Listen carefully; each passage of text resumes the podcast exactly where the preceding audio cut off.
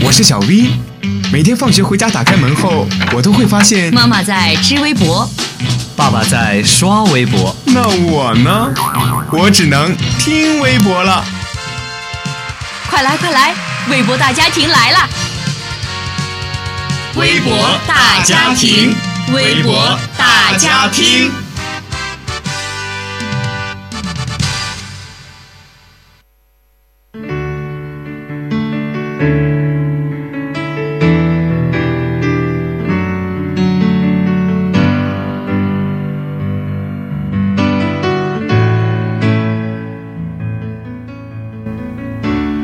朋友们，大家好，欢迎收听本期的微博大家庭，我是你们的老朋友俊棉。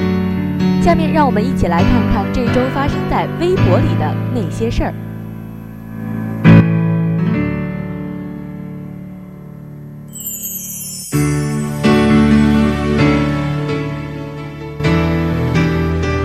首先看一条来自第一时间的微博，说近日在济南的一个废品回收站里，一名四十岁左右的男子掉进了高达五米的塑料瓶堆里，只剩下一只手露在外面。消防员试着用手去抓住他，但是也陷了进去。随后，消防员用破拆设备拆掉围栏，才救出了这名男子。至于该男子为何爬进瓶堆，原因尚不知晓。跟网友说的一样，这幸亏啊是空塑料瓶堆，要是其他的沙子或者什么的东西，可就没这么幸运了。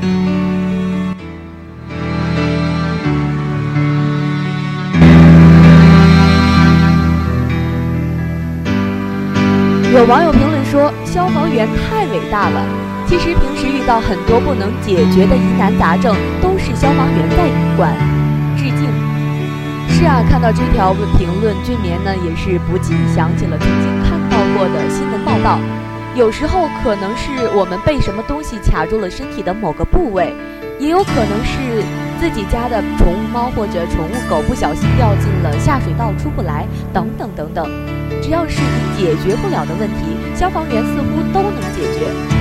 就像网友“往事并不如烟”说的那样，消防员不止火，消防消防就是要消除防患，所以一般的疑难杂症差不多都是他们的工作范。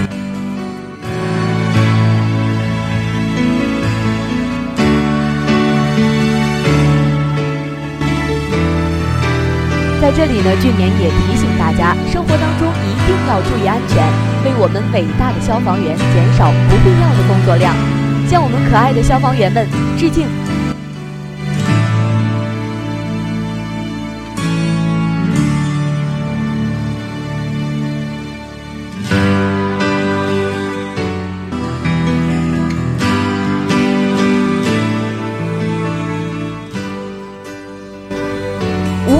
师范大安徽师范大学二零一三级动画专业学生赵泽，从大二起创作水载长篇故事漫画《仓央嘉措》，用十一年完成第一卷手稿，内容长达一百一十二页，几近六七百格。去年八月份，《仓央嘉措》在巴黎出版发行，至今法文版第一卷印刷量已经过万。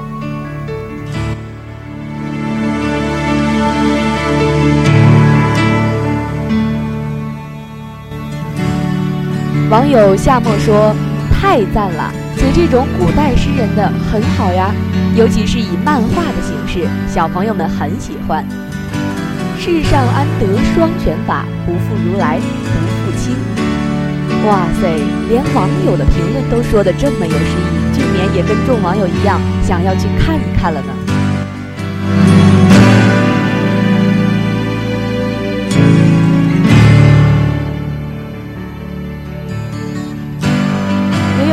评论说内心丰富，表达个性。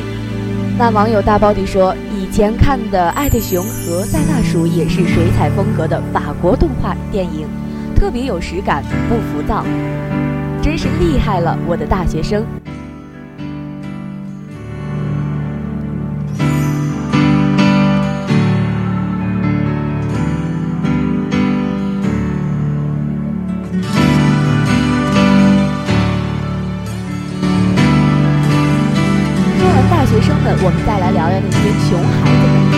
小的时候，我们都喜欢玩捉迷藏，家里的衣柜、厨房的橱柜可能都是我们的藏身之所。但是随着我们的长大以及生活水平的提高，现在的小机灵鬼们可是都换了地方了。来自人民网的一条微博：一个小孩在玩捉迷藏时跳进了洗衣桶里，而一起做游戏的两个小伙伴按下洗衣机的启动键后就跑掉了。万幸的是，洗衣机刚开始转动就自动暂停了。孩子的奶奶在附近听到声音，才知道孩子被卡在了洗衣机里。救援人员对滚筒进行了破拆，所幸孩子并无大碍。居民看到这条微博的第一反应跟众网友一样：这同伴也太损了吧！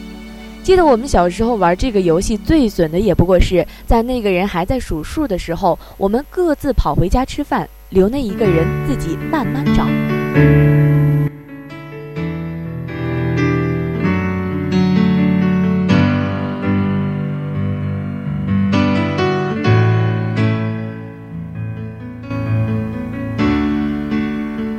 网友评论说：“别说什么现在的熊孩子不懂事儿，如果把他自己关进洗衣机里面，让别人启动开关，这叫不懂事儿。”而他自己不会做这种事情，就说明他知道这事儿会伤到自己。既然会打开洗衣机，就证明知道这是干什么的，而且按完之后就跑掉了，确实太危险了。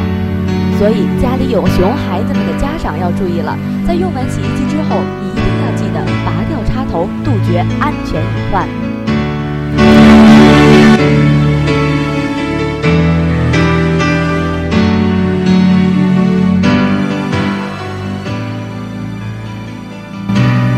好了，今天的节目到这里就要跟大家说再见了。